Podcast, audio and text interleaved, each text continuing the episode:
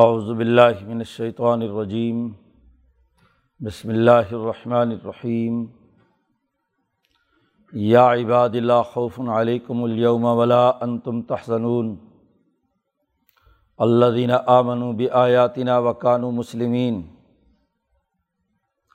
ادخلوا الجنۃ انتم وازواجکم تحبرون یطاف علیہم بصحاف من ذہب واکواب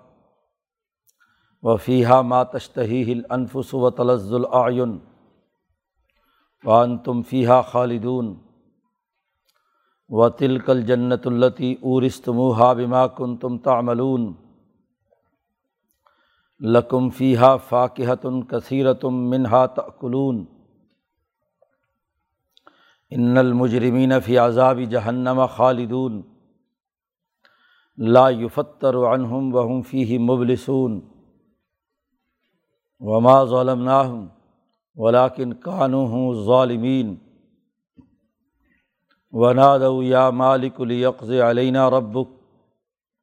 قال انکم ماکثون لقد جئناکم بالحق ولیکن اکثرکم للحق کارہون ام ابرموا امرا فانا مبرمون ام یحسبون انا لا نسمع سرهم ونجواهم بلا ورسلنا لدیہم یکتبون قل ان کان للرحمن ولد فانا اول العابدین سبحان رب السماوات والارض رب العرش عما یصفون فذرهم یخوضوا ویلعبوا حتیٰ یلاقوا یومهم الذی یوعدون وہو الذی فی السماء الہ وفی الارض الہ وہو الحکیم العلیم وتبارک الذی لہ ملک السماوات والارض وما بینہما وعندہ علم الساعۃ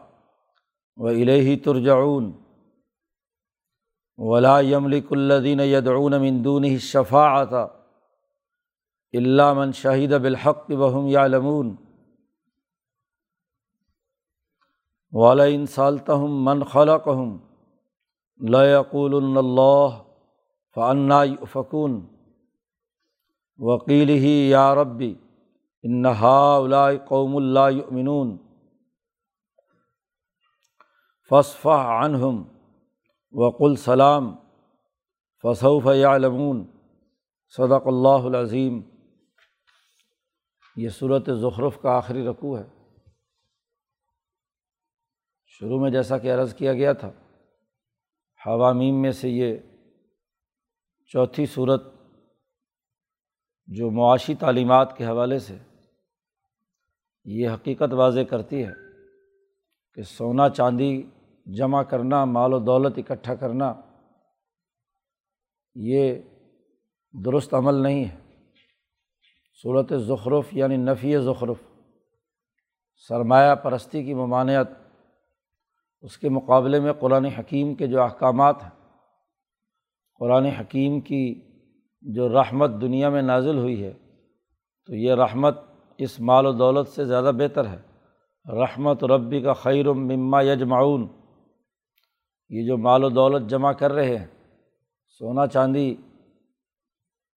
دنیا کی تعیشات کی چیزیں، ان سے بہت بہتر ہے قرآن حکیم کا یہ نزول، قرآن حکیم کا یہ پیغام۔ اس پر پچھلے دو رکوعوں میں موسیٰ علیہ السلام اور حضرت عیسیٰ علیہ السلام کے واقعات بیان کیے ہیں، اس حوالے سے گفتگو ہوئی ہے، اور یہ بات واضح کی ہے کہ یہ انبیاء علیہم السلام اللہ کے بندے تھے، اور انہوں نے بھی یہی دعوت دی، یہی پیغام دیا، زخارف کی نفی کی، سرمایہ پرستی کی ممانعت کی، اللہ وحدہ لا شریک کے ساتھ انسانیت کو جوڑنے کا کام کیا ہے۔ پچھلے رکوع کے آخر میں فرمایا تھا کہ یہ لوگ جو آج دین اسلام کے مقابلے پر ایک دوسرے کے دوست بنے ہوئے ہیں، کفار مکہ ظالم لوگ،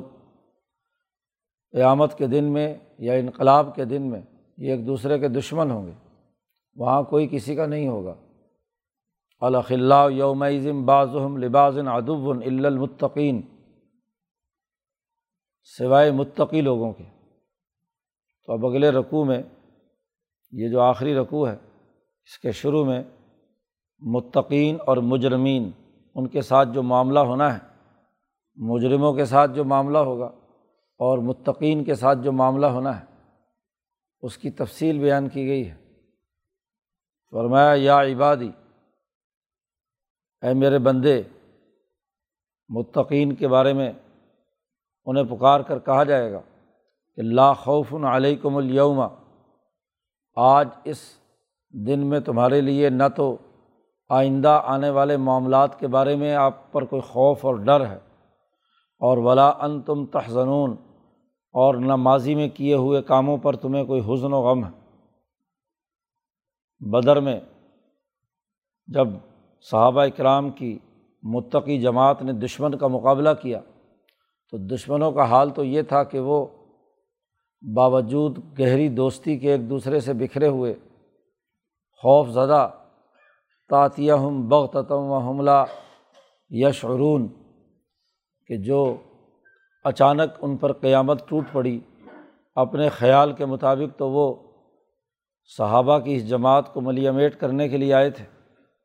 لیکن بدر میں جیسے ہی انہوں نے صورتحال دیکھی اور اچانک بڑے بڑے سردار قتل ہونے لگے، جس کا انہیں کوئی حاشیہ خیال میں بھی تصور نہیں تھا، تو ساری دوستی ٹوٹ گئی، ہر آدمی ادھر ادھر بکھر کر بھاگنا شروع ہو گیا۔ اس کے مقابلے میں متقین، ان کی حالت یہ تھی کہ کوئی خوف ان پر طاری نہیں تھا، ماضی کے اپنے کسی فیصلے پر کوئی غم نہیں تھا۔ تو ایک تو دنیا میں ان کے لیے یہ انعام ہوا، اور حشر کے میدان کا جو دن ہے وہاں بھی صورتحال یہی ہونی ہے کہ یہ دشمن لوگ جو کل تک دنیا میں یارانے رکھتے تھے، وہاں حشر کے میدان میں ایک دوسرے کے دشمن ہوں گے، ایک دوسرے کے خلاف گواہیاں دیں گے، سوائے متقین کے۔ متقین کو نہ وہاں کوئی خوف ہوگا اور نہ کوئی غم۔ الذین آمنوا بآیاتنا، میرے بندے کون ہیں؟ اللہ پاک کے بندے وہ ہیں جو الذین آمنوا بآیاتنا، جو ہماری آیات پر ایمان لائے ہیں، اور وکانوا مسلمین، اور اللہ ہی کے وہ فرما بردار ہیں۔ اسلام کا تعلق اعمال سے ہے اور ایمان کا تعلق قلب سے ہے، جیسا کہ حدیث جبریل میں خود جبریل علیہ السلام نے ایمان کے حوالے سے الگ سوال کیا اور اسلام کے حوالے سے الگ سوال کیا۔ تو یعنی علمی اور عملی دونوں طور پر وہ اس کتاب مقدس قرآن حکیم کو مانتے ہیں۔ سورت کا آغاز کتاب مقدس کی قسم سے ہوا تھا، حامیم والکتاب المبین، اس واضح کتاب کی قسم۔ اور یہ قرآن ہم نے اس لیے نازل کیا ہے، شروع صورت میں کہا تھا لعلکم تعقلون، عربی زبان میں اس لیے نازل ہوا کہ تم عقل مند بنو، اور عقل کا تقاضا یہ ہے کہ قرآن حکیم کی آیات پر ایمان لایا جائے اور ان کے احکامات کے مطابق اس دین اور اس کے نظام پر عمل درآمد کیا جائے پوری فرما برداری کے ساتھ۔ تو متقی جو ایمان والے بھی ہیں اور مسلمان بھی ہیں، ان کے لیے نہ کوئی خوف ہے اور نہ کوئی غم۔ یہ تو اس دن میں یہ صورتحال ہوگی، حشر کے میدان میں یا دنیا میں، جب دشمن کے مقابلے پر یہ لوگ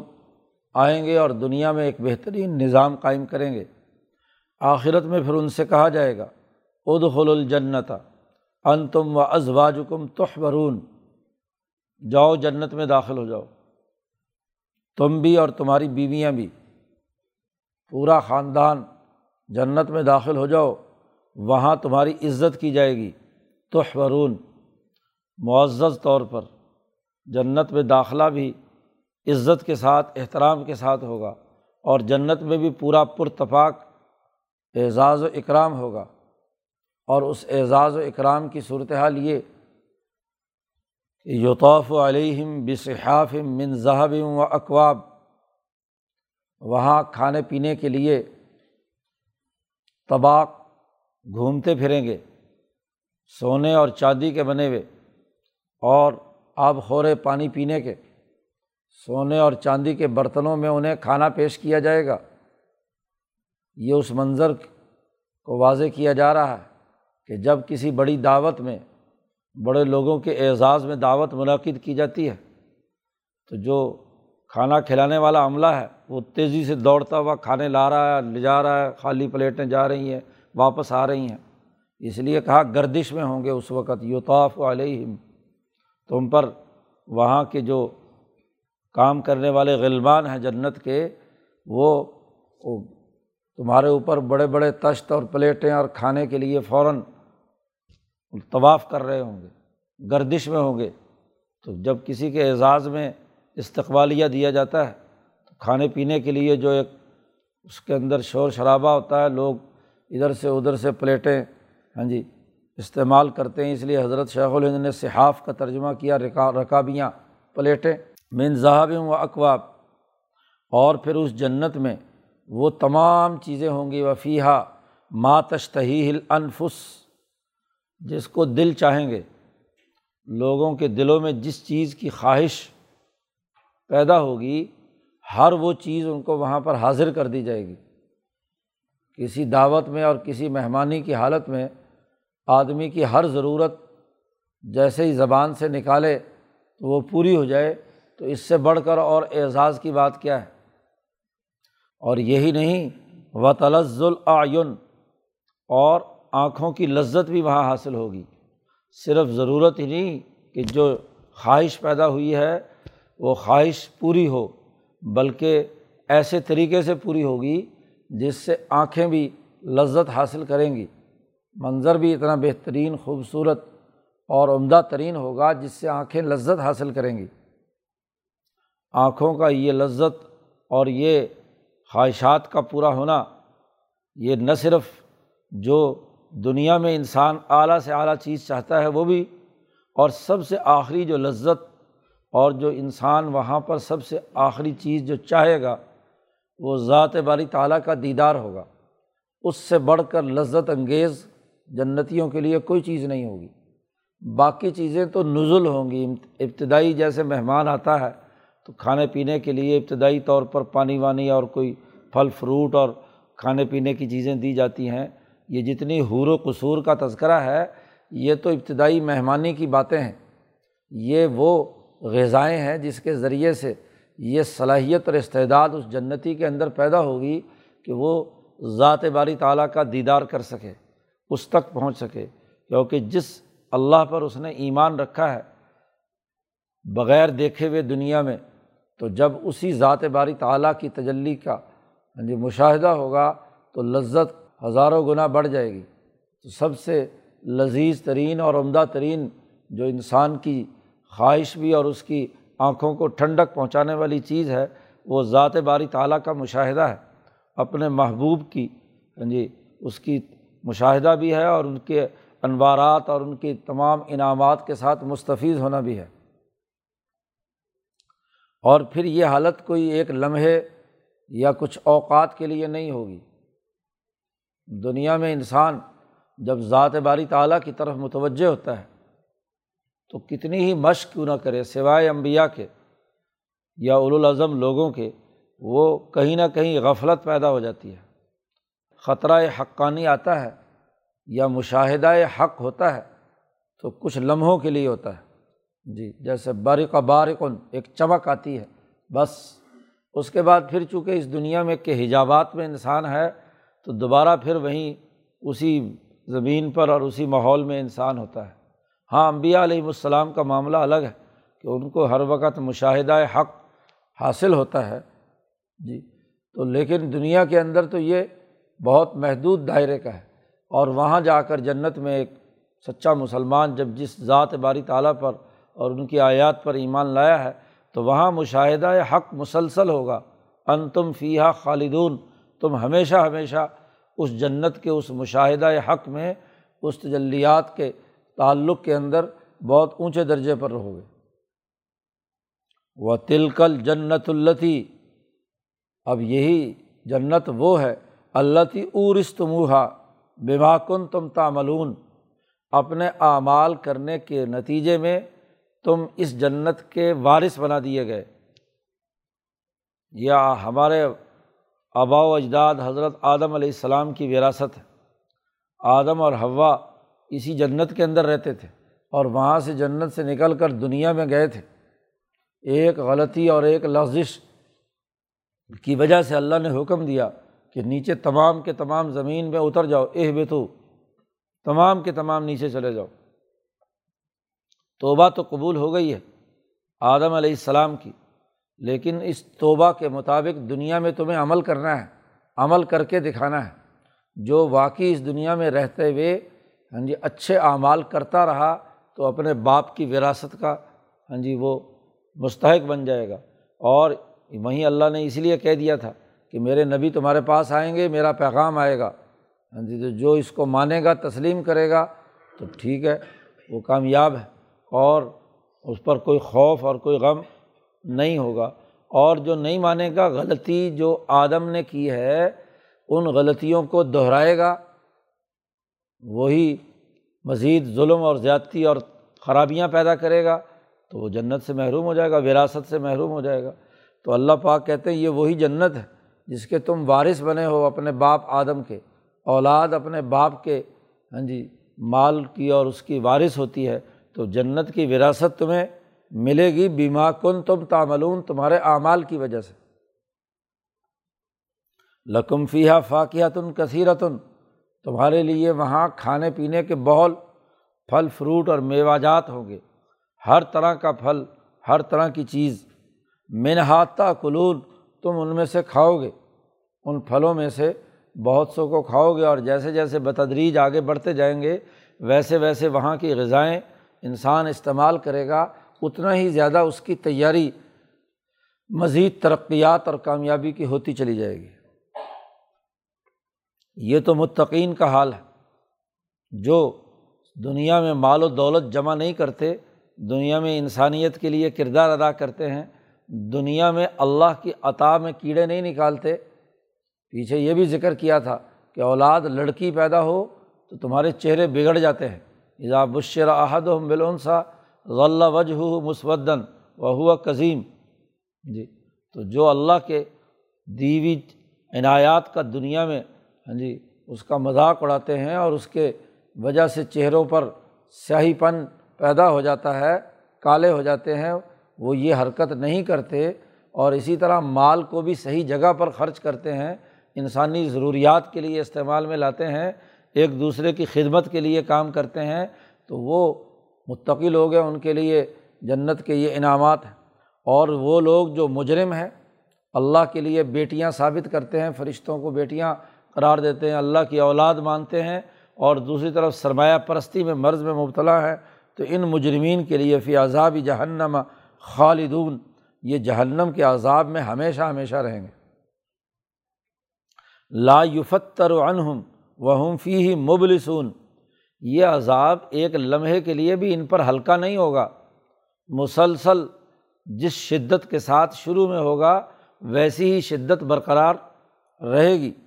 اور وہم فیہ مبلسون، یہاں تک کہ وہ وہاں رہتے ہوئے بالکل نا امید ہو جائیں گے کہ اب اس سے نکلنے کا کوئی راستہ اور کوئی طریقہ نہیں رہا۔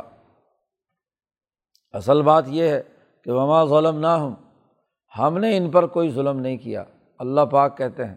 وَلَٰكِنْ كَانُوا هُمُ الظَّالِمِينَ، لیکن یہی لوگ اپنے اوپر ظلم کرنے والے تھے، خود ظالم یہی ہیں۔ کتنا بڑا ظلم ہے اللہ کے ساتھ شرک اور کفر، اور کتنا بڑا ظلم ہے طاغوتی نظام بنانا اور سرمایہ پرستی پیدا کرنا،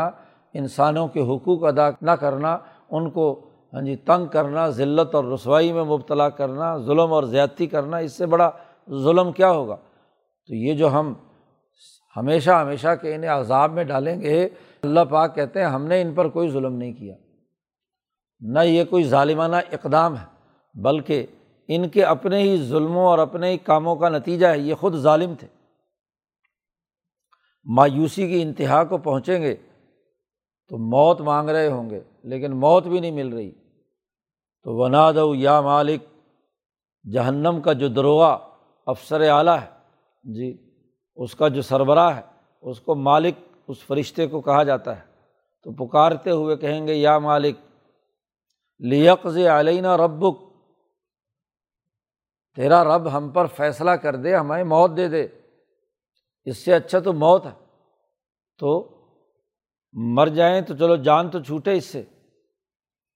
قال انکم ماکثون، احادیث میں آتا ہے، روایات میں، کہ یہ فرشتہ ایک ہزار سال تک وہ چیخیں چلائیں گے کہ چلو موت ہی دے دو، تو ہزار سال سنی انسنی کرنے کے بعد فرشتہ جواب دے گا کہ اللہ میاں نے کہا انکم ماکثون، تم یہیں جہنم میں رہو گے،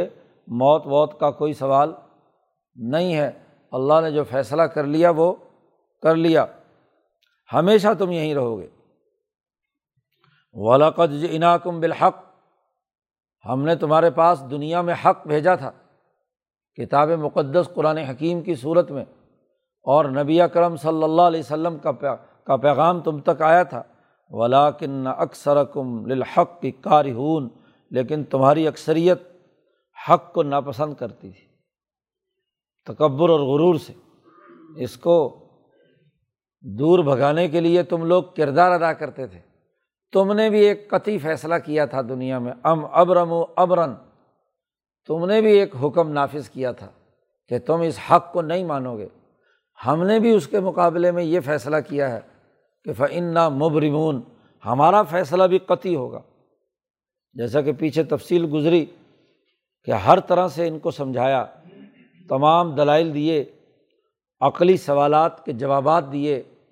ابو طالب کی مجلس میں خاص طور پر یہ سارے سردار جمع ہیں، وہاں حضور صلی اللہ علیہ وسلم نے ہر طریقے سے بات سمجھائی جی، لیکن وہاں قطعی طور پر ابو جہل نے اور ان کی تمام ہاں جی جو اس کے ساتھ بڑے بڑے سردار آئے تھے کہ ہمارا یہ قطعی فیصلہ ہے۔ ام ابرمو ابرام کہتے ہیں کسی فیصلے لینے وقت قطعیت کے طور پر فیصلہ کرنا کہ یہ غیر متبدل فیصلہ ہے، ہاں جی، تو تم نے وہاں دنیا میں ایک قطعی فیصلہ کیا تھا، اب ہم نے بھی قطعی فیصلہ کر لیا، انا مبرمون، ہم بھی یہی قطعی طور پر فیصلہ کرتے ہیں کہ تمہیں کیا جہنم میں جانا ہے اور ہمیشہ ہمیشہ کے لیے جانا ہے۔ تم نے جب ہمیشہ ہمیشہ کا ارادہ کیا تھا کہ رسول اللہ کی بات نہیں ماننی، قرآن کی بات نہیں ماننی، حق کو تسلیم نہیں کرنا، تو ہم نے بھی ہمیشہ ہمیشہ کا قطعی فیصلہ کیا ہے کہ تم ہمیشہ جہنم میں رہو گے۔ ام یحسبون، کیا یہ ان کا گمان یہ ہے کہ انا لا نسمع سرهم ونجواهم، کہ ہم ان کی خفیہ بات کی ہوئی کو نہیں سن رہے اور ان کے مشوروں کے بارے میں ہمیں معلوم نہیں ہے، یہ کیا خسر پھسر کرتے ہیں، ان کی آپس کی مشاورت کیا ہے، یہ دلی دل کے اندر کیا کیا چیزیں انہوں نے پختہ عزم کے طور پر طے کر لی ہیں، ان کا خیال یہ ہے کہ ہم نہیں جانتے، نہیں بلا ہاں جانتے ہیں، کیوں نہیں، وَرُسُلُنَا لَدَيْهِمْ يَكْتُبُونَ، ہم خود بھی جانتے ہیں اور ہمارے رسول فرشتے ان کے دونوں کندھوں پر بیٹھے ہوئے ان کی ہر ہر حرکات و سکنات اور گفتگو نوٹ کر رہے ہیں، اس کی مثل تیار ہو رہی ہے شہادت کے طور پر۔ یہ صرف زبانی کلامی بات نہیں، ہر بات کا ہمیں خود بھی براہ راست علم ہے، اور اس کے ساتھ ساتھ ہمارے فرشتے بھی ان کی تمام بات لکھ رہے ہیں، آڈیو بھی ہے، ویڈیو بھی ہے، اور تحریر بھی ہے، ہر طرح سے کتابت ہو رہی ہے، اور وہ گواہی کے طور پر ان کے سامنے پیش کی جائے گی قیامت کے دن کہ یہ اپنا نامہ اعمال پڑھو، یہ یہ تمہاری حرکتیں، یہ یہ تمہارے ارادے، یہ یہ تمہارے عزائم تھے، تو جیسے تم نے قطعی فیصلہ کیا ہے کہ کفر اختیار کرنا ہے، حق کو قبول نہیں کرنا، تو ہم نے بھی یہ قطعی فیصلہ کیا ہے کہ تمہیں ہمیشہ ہمیشہ جہنم میں رہنا ہے۔ قل، اے محمد صلی اللہ علیہ وسلم ان سے کہہ دیجئے، تم یہ دعویٰ کرتے ہو، دوسرے رکوع میں، سورت کے شروع میں، دوسرے رکوع کے آغاز میں کہا، بلکہ پہلے رکوع کے آخر میں کہا کہ انہوں نے اللہ کے بندوں میں سے کچھ کو اللہ کا جز قرار دے دیا،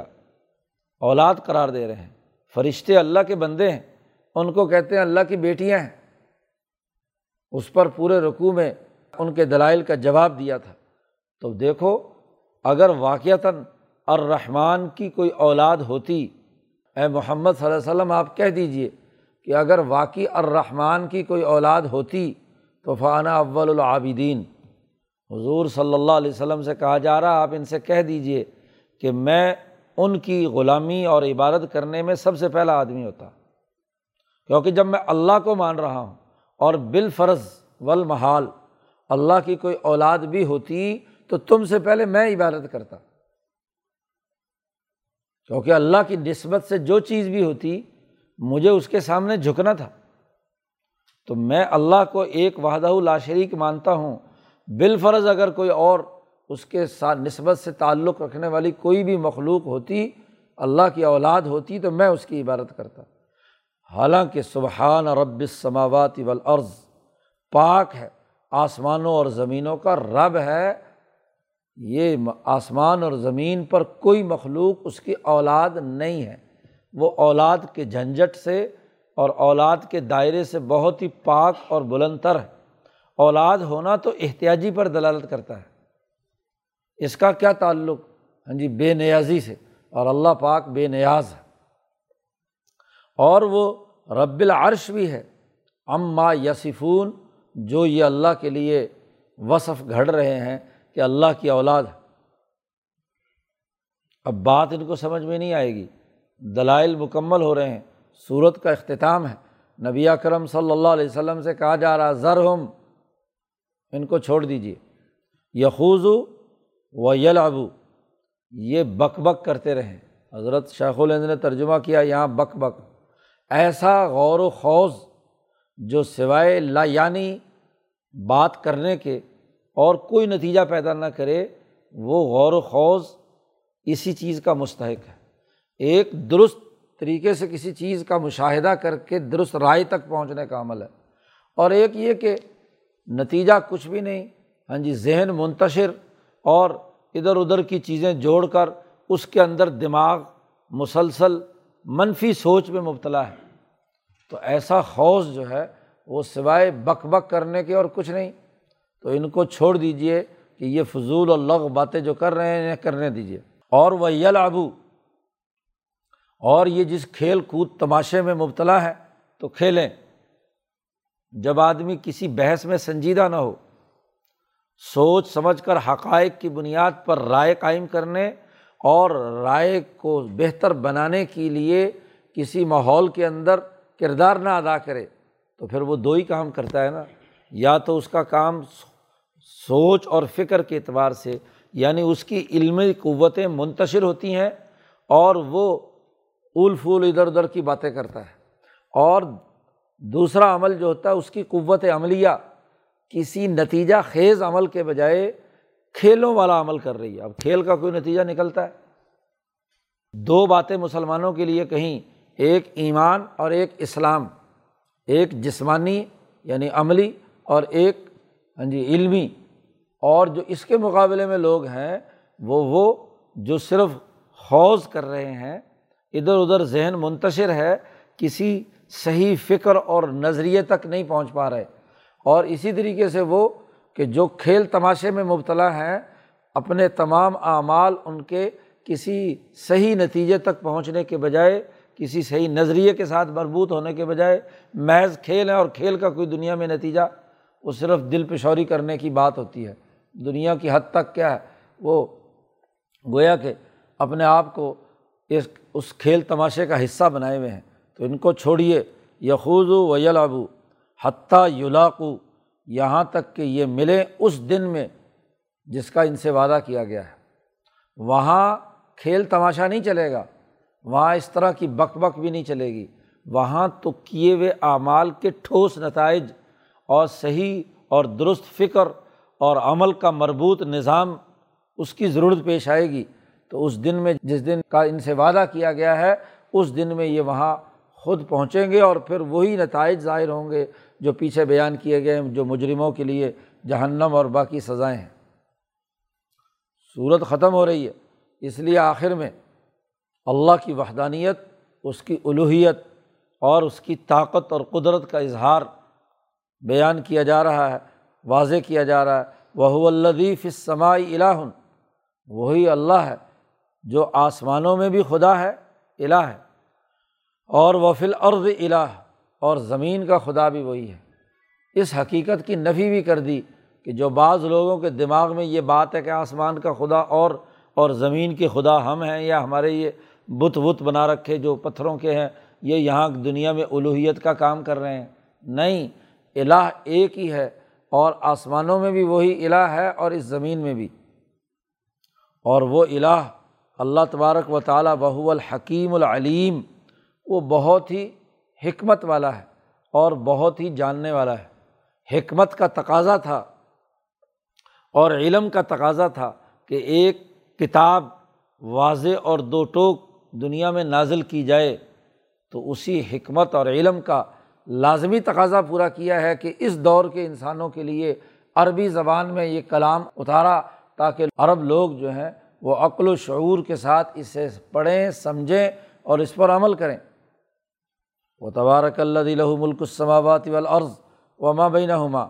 بہت ہی بابرکت ہے وہ ذات کہ اسی کے لیے آسمان و زمینوں کی ملکیت ہے، اسی کی حکمرانی ہے، وہی اسی کے قبضہ قدرت میں ہے،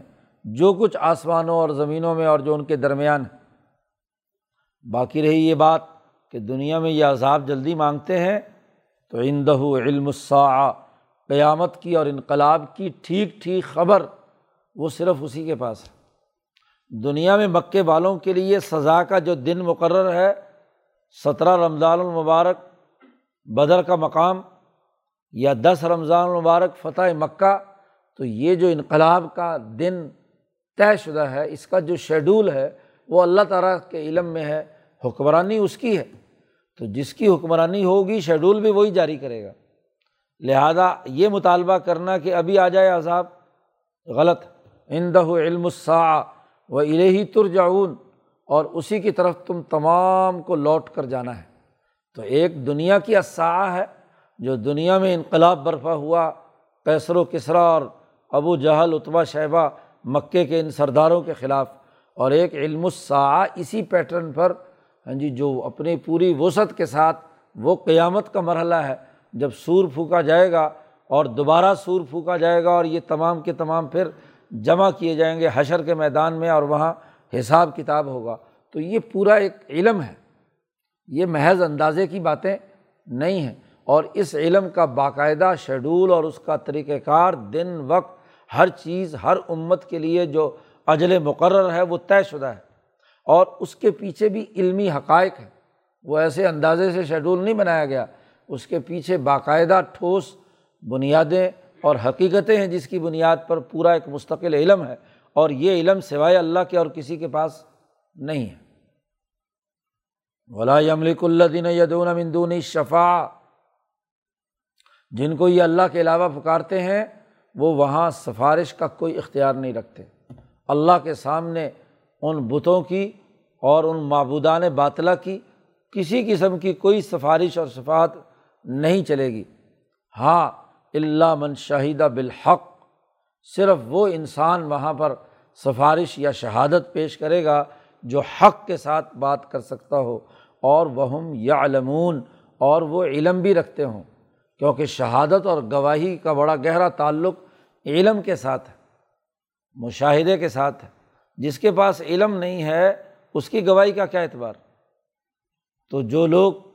اللہ کے مقابلے پر جن کو یہ پوچھتے ہیں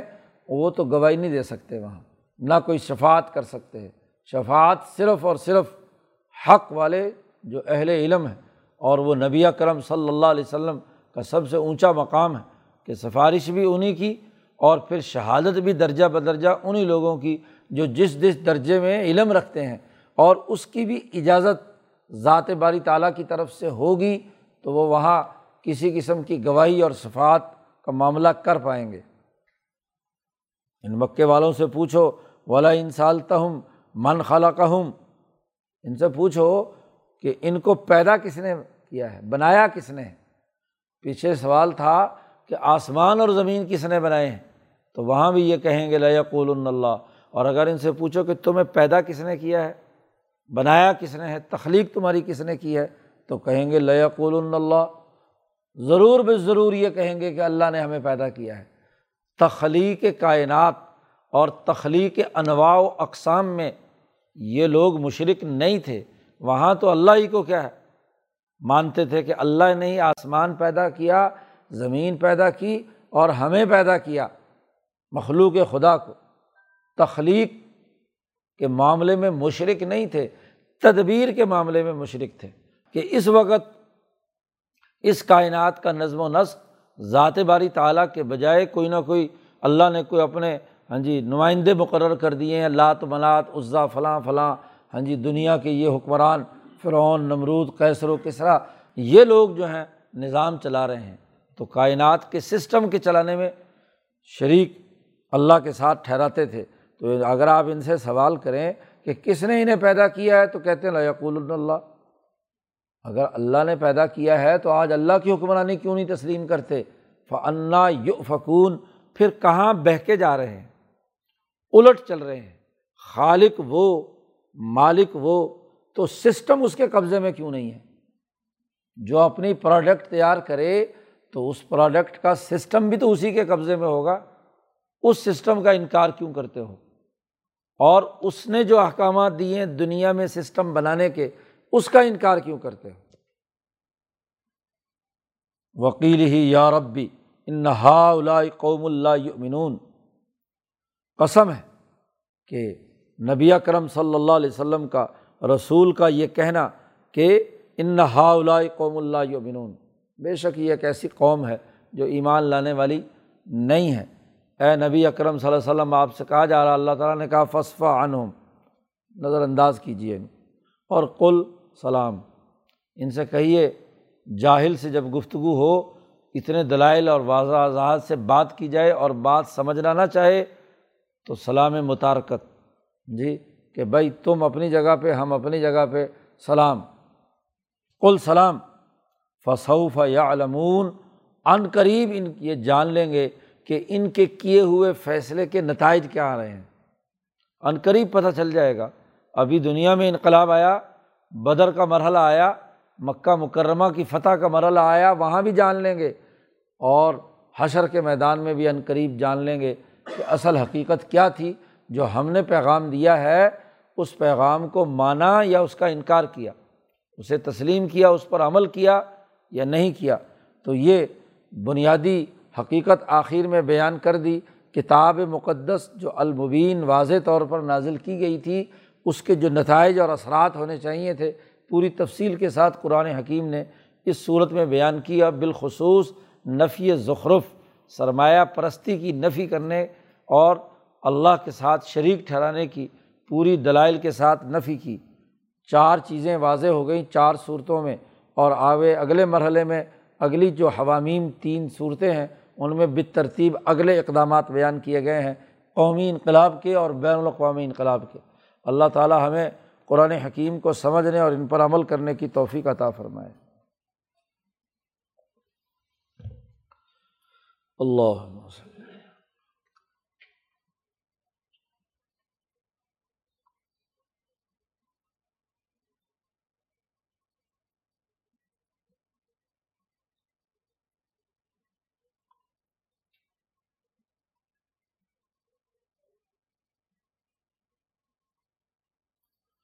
اور